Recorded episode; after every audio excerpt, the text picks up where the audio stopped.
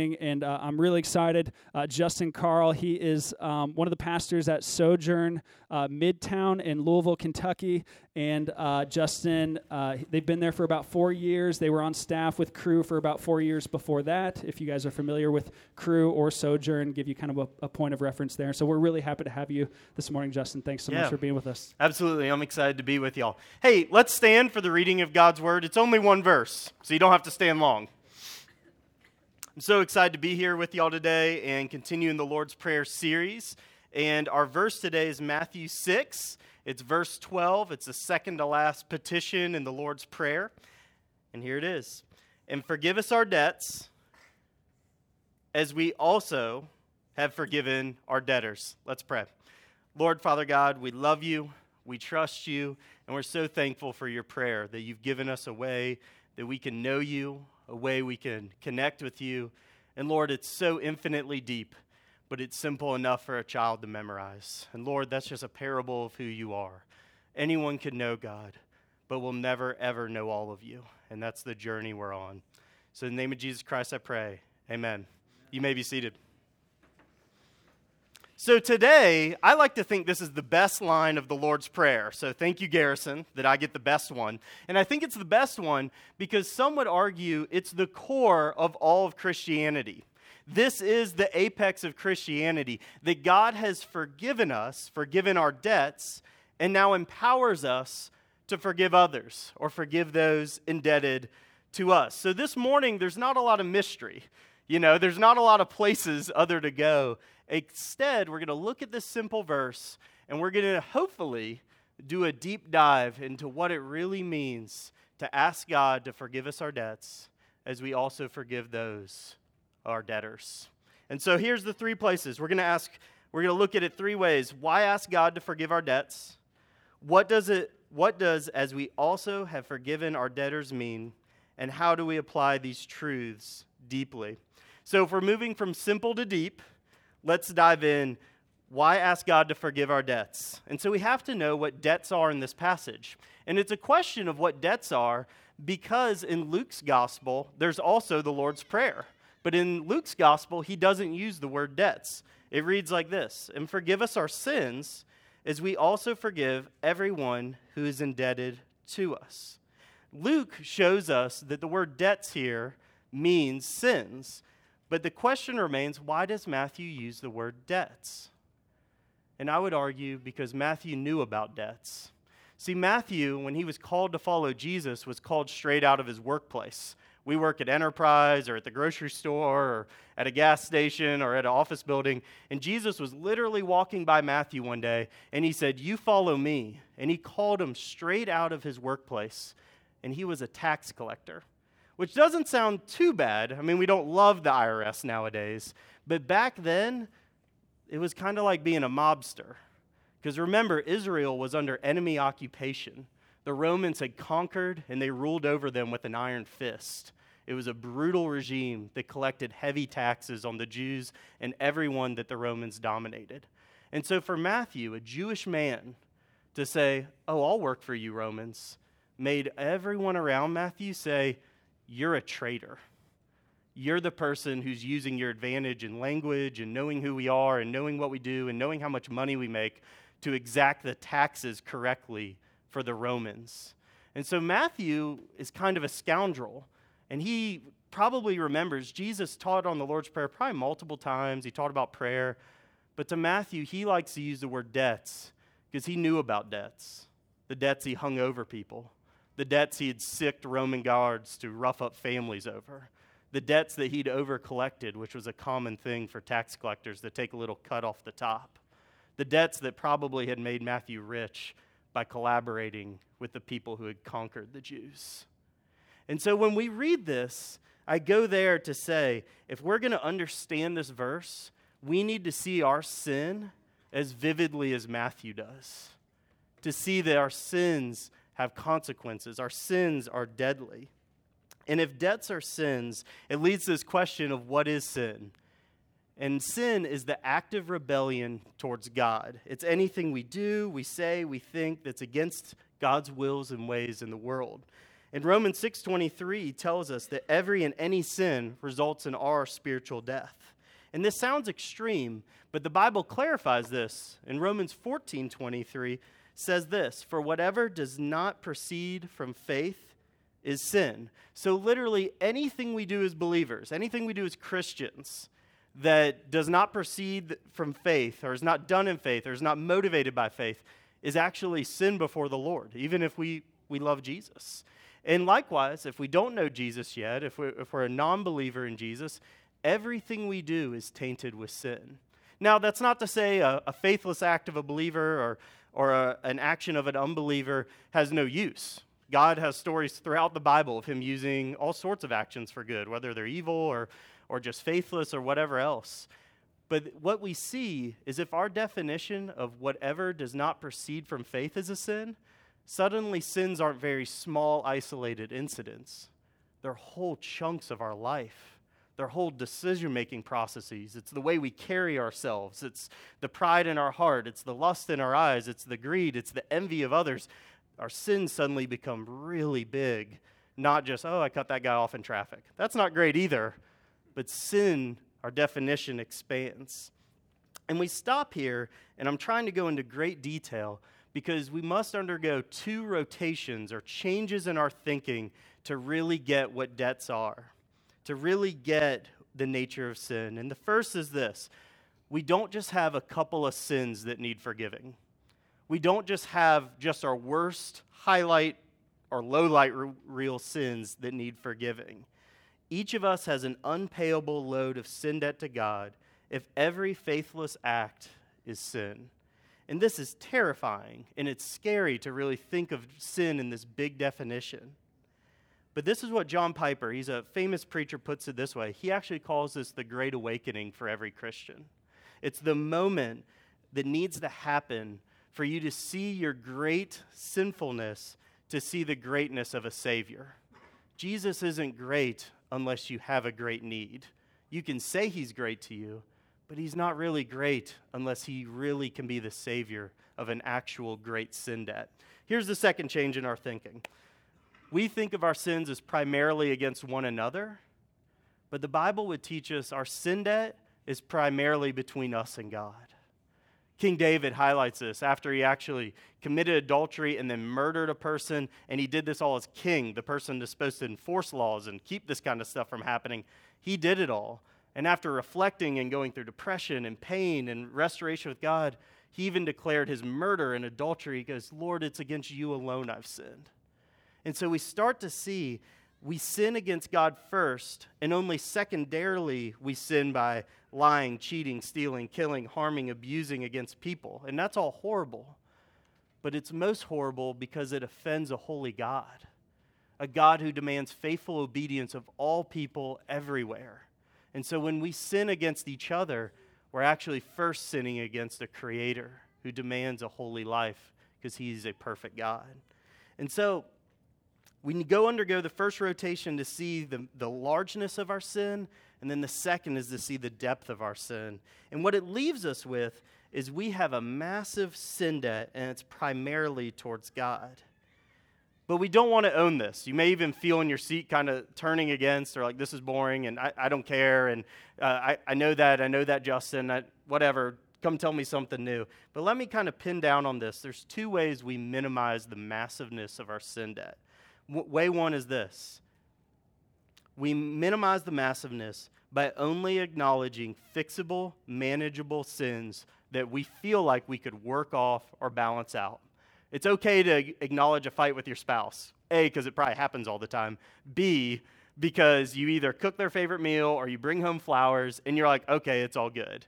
You acknowledge maybe I, I wasn't the best to my kid, I missed a game, I was too harsh and disciplining, or something like that, and you make it up by being the fun mom or the fun dad that gets ice cream or rolls around on the floor, and you're like, okay, that's in, we're crossed out, we're good to go. Or maybe it's your volunteering, maybe it's your giving, maybe it's coming to church, maybe it's coming to this church. You did something wrong during the week, you're like, I'll make up for it. We're going to get it back together on Sunday. Saturday night is over, Sunday morning is here. But the thing is, what we're doing, we're not bringing our sin to God because we don't, that's not how it works. You can't pay off your sins. And another way, we're only choosing to acknowledge these like incidents of sin that we think we can restore pretty quickly. You can't do that with pride. You can't do that with abusive leadership at work. You can't do that for cheating on your taxes for five decades. Or maybe not five decades, that sounds like a long time, five years. But we like to just acknowledge sins that we feel like we could handle. I don't need a savior for these sins, I'll just fix it. So that's one way we minimize our, our massive sin debt. Second way we minimize it is we just compare ourselves to other, others. And this is like the lazier way.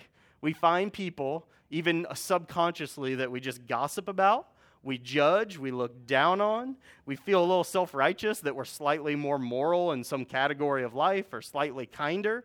And suddenly our sin debt gets smaller because we're saying, well, we're better than all these people. And these are two ways that we completely miss our sins are primarily before God and they're infinitely bad and deep. And so, this very restructuring of how our sin works, how debt works, how forgiveness works of God is dis- on display in maybe my favorite story of Jesus in the Gospels. It's in Luke 7. And basically, Jesus is rolling around Israel, preaching and teaching and healing and making disciples and being Jesus. And a Pharisee decides to invite him to dinner. And a Pharisee was the uptight religious rulers of the day. And they didn't like Jesus because A, he was taking the attention away from them, the religious rulers. B, because they didn't think they needed any savior. And it certainly wasn't going to be this Jesus who was just a common man walking around with extraordinary abilities emanating from him. And so Jesus decides he'll come to dinner. Dinner was a huge deal back then. It was an all day cooking and heating up a fire and baking bread and probably killing an animal and cutting it up, having olives and fruit and vegetables. And it was probably all by candlelight under a thatched roof. And it was probably way clean, even though it was a dirty world, because holding a dinner party at a Pharisee's house was a big deal and it's probably filled with Pharisees, maybe with their wives as well, and they were probably wearing their absolute best clothes, as Jesus was their honored guest that they weren't there to learn from as much to question or maybe to try to even impress Jesus. And in, midway through dinner, walks a woman from the city, which is a euphemism or just a saying to say a prostitute. She's not invited. She walks through the door, pushes through the people, pushes whoever out of the way to get down to Jesus' dirty feet, and she starts to weep. She starts to cry. She holds his feet. She wipes his feet with her, his, her hair. She kisses his feet. She anoints him with oil and ointment. And it's tough to even imagine a full grown woman bending down her hair and rubbing kind of vigorously, probably to get the dirt off Jesus' feet.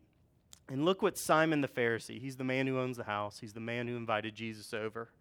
This is what Simon says, but he doesn't even say it, it's in his mind. It says, Now when the Pharisee who had invited him saw this, he said to himself, If this man Jesus were a prophet, he would have known who and what sort of woman this is who is touching him, for she is a sinner. He doesn't even have the courage to say that out loud. He's just sitting there judging her, just how we minimize sin in our heart. And Jesus literally reads his mind and he tells a parable about God forgiving large debts. And then he looks at the woman, not at the man. He looks at the woman and says this. Then turning to the woman, he said to Simon, so he's staring at this woman, sobbing over his feet, but speaking to Simon, who's thinking these ugly thoughts. Do you see this woman, Simon? I entered your house, and you gave me no water for my feet but she has wet my feet with her tears and wiped them with her very hair. You gave me no kiss, Simon, but from the time I came in, she's not ceased to kiss my feet. You did not anoint my head with oil, but she has anointed my feet with ointment, Simon. Therefore, I tell you, her sins, which are many, are forgiven, for she loved much. But he who is forgiven little loves little. It's one of the most powerful stories as the religious person who thinks he has it right is found very, very far on the outside of what God's doing in the world. And this woman, desperate, she knows she has problems. She knows she has a massive sin debt. And it just doesn't matter what you've done, it's all sin debt. She runs to Jesus and throws herself at his literal feet, where animals use the restroom in the street where Jesus walks all day feet were not pretty, and yet she is comfortable wiping her hair on it because she sees a desperate need for Jesus. And the correlation here between our debts and God's love and our forgiveness to others is this when we see the depths of our sin, it is the opportunity to see the greatness of God's love for us. Simon the Pharisee, he didn't have much to forgive or love anyone because he didn't think he had any sins to be forgiven for. He didn't even have time for Jesus. He invited him over as a joke to try to question him. And this woman was so desperate, she kicked down the door, knowing she might even get stoned in this encounter. But I need Jesus more than anything. So I invite you, as we read the simple verse, forgive us our debts, to see the depths of our debts, to not be scared to look in the mirror, and then to see the greatness of God's love is waiting for you in Christ. And here's the best part just as the depths relate to the greatness of God's love, the greatness of God's love and forgiveness you experience is now your capacity to love others. And that's what Jesus ends with in that parable, saying, She loves much. This woman who's experienced the gospel deeply can love deeply of others.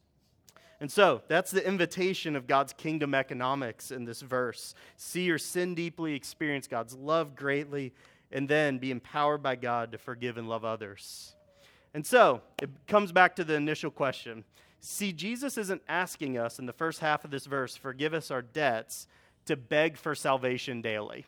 He's not. He's not asking us to beg God over and over and over for salvation, even though it says, forgive us our debts. We are justified by God as soon as we repent and believe in Christ for our sins and debts. I'm about to explain justification. We don't try to use big words and then run away. We're justified by God as soon as we repent and believe in Christ for our sins or debts. Colossians 2 13 through 14 says this. You don't need to turn there. And it tells us plainly, and I love this gospel presentation Paul does because he uses this debt analogy that we've been working with. Colossians 2 13 through 14.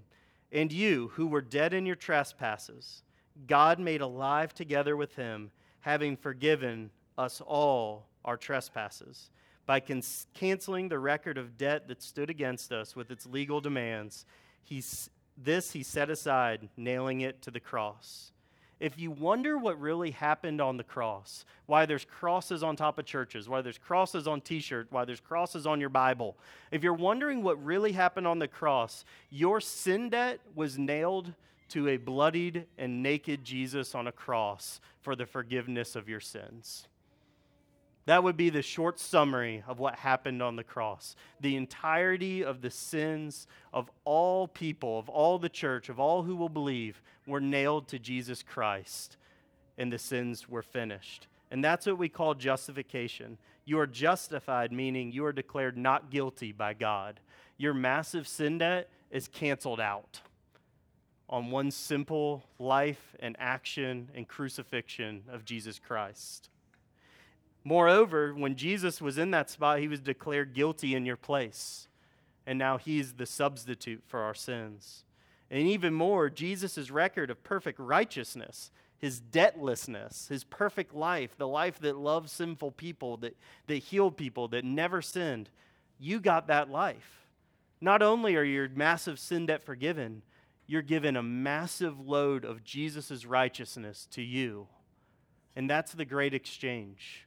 That's the heart of the very gospel of God. That's why Veritas Dayton exists, is because this great exchange has happened for all who believe. So when Christ looks at you, when God looks at you, he doesn't see a massive sin debt, he sees a son or daughter of a glorious king. You are a part of the family forever because of what Jesus went through on the cross and resurrected for us. So Jesus isn't telling us to beg for our salvation every day since we've been just by, faith through God's grace. What's the point of asking God for forgiveness for our debts? And Jesus is pointing on our ongoing need and invitation from God of daily cleansing for our sins. As we sin as Christians and, and sins arise in our life, we can take it to Jesus, and He's faithful and just to cleanse us and have a renewed experience of grace in our life. And when people use that cliche, I'm walking with Jesus, this is what it means the very motor and heart of your walk with Jesus, it isn't actually prayer, it isn't actually encouragement, it isn't actually just reading the scriptures. It's the experience of God and the gospel, taking your daily sins, taking your issues to Him, feeling that cleansing, and from that, being able to pray and be encouraged and read the Word of God and come to church and serve others. That's the heart of your walk with Jesus. And it's like this when you were growing up and it was raining hard outside, and mom said, Hey, if you're going to go outside, don't get muddy. But you immediately went outside, and it was a long day, and your friends came over, and you got super muddy. You played football, maybe, you played outside, you climbed trees, and by the end of the day, you were covered in mud. And you came up kind of sheepishly to the back door because mom was explicit with one additional rule for the day. And you ring the back door, she comes to it, and the look of disappointment is pretty clear on her face. And she might discipline you, but she also cleans you up because you're a kid she also gives you a snack and puts you down for a nap because you're not disowned for your disobedience. You might be disciplined, but you're not disowned. You're a member of this house. Your mom loves you. And that's what it's like with God. Our sins, when we're believers, don't disown us. They might cause discipline for our good. And the hope is that as we go, grow older, we find more joy in obeying and we don't get muddy so often or so dirty.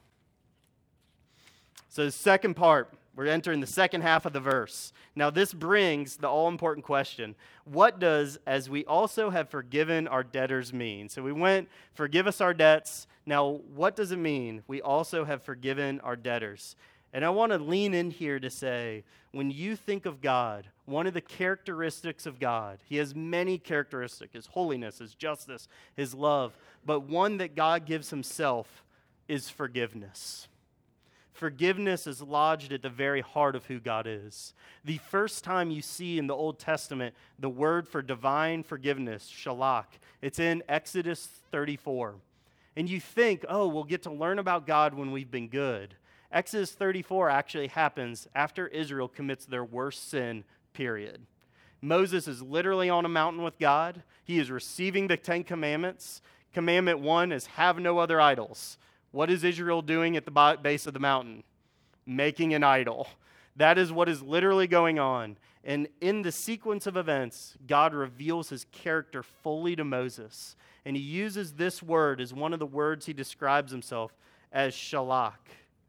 And that means divine forgiveness or pardon. And the Bible doesn't use that word anywhere else. There's tons of words for forgiveness or overlooking sin or coming to a compromise or bringing someone even back into your family. But all those words, there's a two wayness.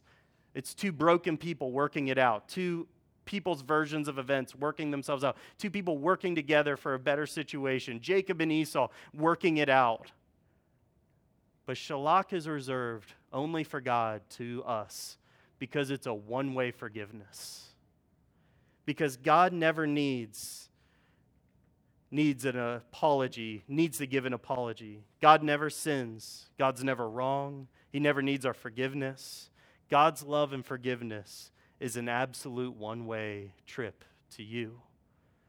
And through the gospel, we begin to have this one-way forgiveness to others. And that's where this verse is taking you as a Christian. It's taking you to a place where you start extending love in a one way sense. Not that you don't sin, because you might have to apologize too, but starts to give you ability to shalak others as God has shalaked you. So the Jewish audience, when they heard this in the Lord's Prayer, and you got to remember, we hear the Lord's Prayer now and we, we memorize it. Back then, he, he was modifying some Jewish prayers, and, and this was a new prayer to them. And Jesus doesn't explain any of the lines of the, Lord, of the Lord's Prayer, except this one. You'll finish verse 13 next week with, and then verse 14 and 15. If you read on just a second, Jesus actually goes back and clarifies what he means because this line would be so shocking that God put this shalach, this forgiveness of God, directly next to the forgiveness we should give others. And he clarifies it like this. And I love when Jesus clarifies, you know, politicians today, they like redact what they say. Jesus double downs. Jesus never like misspeaks or overspeaks. He speaks exactly what he wants to say. Verses 14 and 15 read this For if you forgive others their trespasses, your heavenly Father will also forgive you.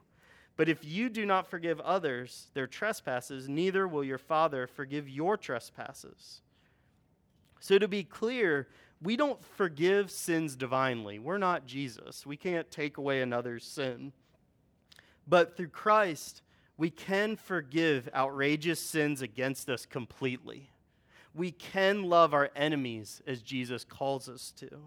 Remember, forgiveness is costly to Christ, and when you forgive over something big, it's going to be costly to you. There's a cost in releasing a debt against you if it's a big deal. But that's the moment where you join in your sufferings with Jesus, because that's what he's done on our behalf. He's released us, and as his followers, we join in that suffering. And to be honest, that might be the clearest path to Christ likeness in our entire lives. Is when we start to enable and have the ability to forgive others.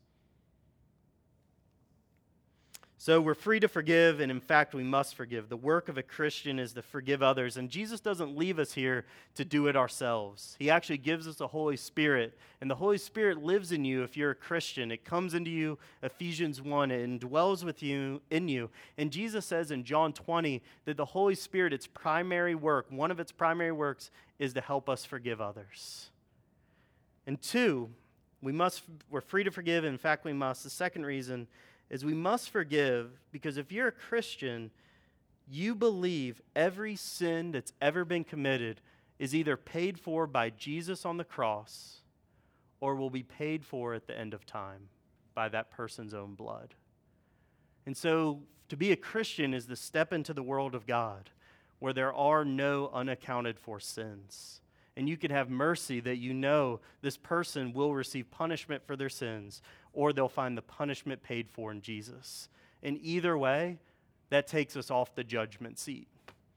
I didn't have the right to judge them in the first place, but certainly I can't withhold forgiveness hoping for justice because we're certain justice will come either through Christ's blood or their own before God. So the radical teaching of forgiveness stands only upon Jesus and his cross, that a forgiven people can forgive additionally all wrongs that will be made right one day. So if you want revenge in life, if you want vengeance in life, Christianity is not a good religion for you. If your faith is a place to be religious about expressing your bitterness at the system or the world or how people have hurt you, then Christianity is probably not going to be a good fit either.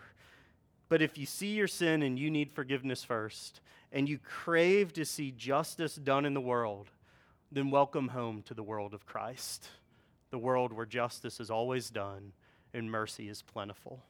We don't earn or deserve our salvation by forgiving others. Instead, forgiving others is a positive sign of God's grace at work in your life.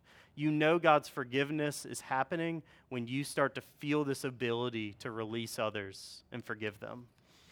All right, movement three to the deepest part of all. I always tell people when they're like, I want to go deep. I always say, dude, let's go deep. Application. It doesn't get more real than your own life. You know, there is no secret beyond our obedience to Jesus in our actual life. This is as deep as it's going to go.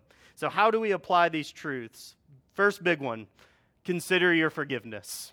It's the obvious one, but it's one that we need to stop and pause on. If you are not a Christian today, I'm so glad you're here. I'm so glad you're checking out Veritas Dayton.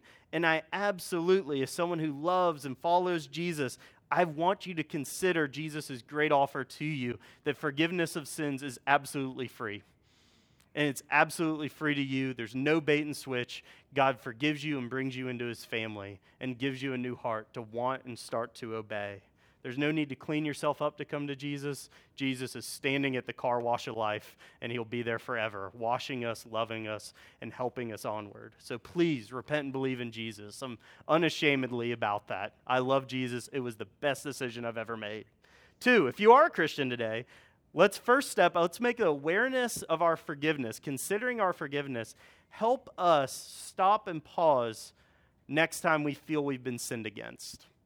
Next time we feel like someone owes us an apology, next time we feel sinned against, and let us consider our forgiveness and ask Have we done something to cause this?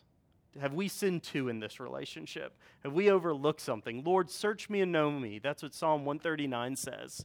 Because notice in this passage with Jesus, he doesn't say, Lord, forgive us our debt. He says, Lord, forgive us our debts. There's a multitude of sins we've committed in the past and are currently committing now that we need awareness brought to us. And Jesus is gracious and will do that. So pursue reconciliation, but just consider yourself first. And if by considering ourselves first, we need to become sorry specialists. Christians of all people should be sorry specialists. When you know Christ, it's easy to say, I'm sorry, and it's something to grow in because if you meet someone who never needs to say they're sorry, that's a proud person. And they don't really know themselves, and they certainly don't know God at all. Because when we stand before a holy God, suddenly our imperfections become clearer and clearer, and our ability to, to say sorry grows. And so I wish I could say my ministry has been powerful proclamation of the gospel, and as a Christian, that's been the most fruitful thing. But I actually think the most fruitful thing in my personal life has been my readiness for reconciliation, of saying I'm sorry for dumb things I've said or done or thought. And so I invite you into the wonderful ministry. If you want to blow people away at work with the gospel, start with saying you're sorry first and wanting to say sorry to reconcile between them and before God more than just solve the issue. Say sorry whether it's 99% your fault or 1% your fault at work or at home. That will be a radical gospel message to them much more than us just saying it louder. If you want to live it out, say sorry first. And quickly, I want to say this too. If you feel like you've blown it and you have wasted relationships, wasted years, wasted time, wasted opportunities, maybe with your parents, maybe with your siblings, maybe with your kids, maybe who knows? I want to say there's a road back. I have no idea what God would do. But I do know if you repent and seek forgiveness and seek reconciliation, God says nothing's impossible with him. And there's always hope, and who knows what God's doing? He's restoring the whole world. Who knows how he could turn back the clock in whatever relationship and restore whatever could happen? Number two, so application one is consider our forgiveness. Application two is fully forgive. Sometimes we forgive some sin or deed against, against us, but we don't really forgive. And this is called a grudge or holding a grudge. And we're called as Christians to forgive from the heart, Matthew 18 35. And here's the part where grudges are really silly. We think we're hurting others by holding a grudge or holding this thing against them of what they did. But holding a grudge is like drinking poison and really hoping they die. Because the bitterness of a grudge is like cancer to your soul. It's disobedient to God. Suddenly, their sin against you puts you in active sin before God because of your unwillingness to forgive. Or a lot of times there has been a reconciliation, you just hold on anyways. I bid you, let the grudges go. I once had a wonderful mentor. We were at marriage counseling, me and my wife, Elena, before premarital counseling time. We were sitting before him and his wife, and he was going over how to how to argue in a healthy way. You know, don't raise your voices, don't name call. And he goes, and don't bring up grudge tapes. And I go, what's a grudge tape, bro? That's that's a made up word. And he said, oh, that is true. And he said, grudge tapes is when you stop a fight because you're so emotional or you just want to win or you're so angry, and suddenly you just bring up old sins, old fights, old patterns, old things that happened with your spouse to win the fight and you heap guilt and shame and anger into the fight. And it distracts from the, the, the issue, the argument. And suddenly you're having a much more nuclear battle about righteousness and goodness and if they're a good person rather than just settling the argument. And so I want to endure you to uh, encourage you today. Let grudge tapes go because they're so toxic to our relationships. Because underneath a grudge tape believes that people don't change. And when people don't change, enters a relationship, the relationship has begun to die. Psychologists say it's one of the most toxic possible things to believe people won't change and they can't be different in a year. And as Christians, we believe the direct opposite. No one is too far gone, no one is too set in their ways. Christ is making all things new. Third and final application So we consider our forgiveness, we fully forgive, and last, we faithfully forgive. And this is a daily choice. For the big wounds in life, those horrible things that were said or done against you, there's a choice you must make to forgive, but it's a choice you may, must make every day after, for here to forever, because forgiveness works like that. It's a big choice, and then it's a daily choice. But I want you to hear these big uh, forgiveness moments isn't a pull yourself up by your bootstraps kind of forgiveness and be strong. It's actually take your weakness and pain and offer them to Jesus and say, Lord, help me. You're not going to be able to forgive those big life or story altering moments on your own. And that's why Christ has forgiven and now empowers us. And so, when that next time that thought, that pain, that mental video of their sin comes to you, I just I encourage you don't entertain it.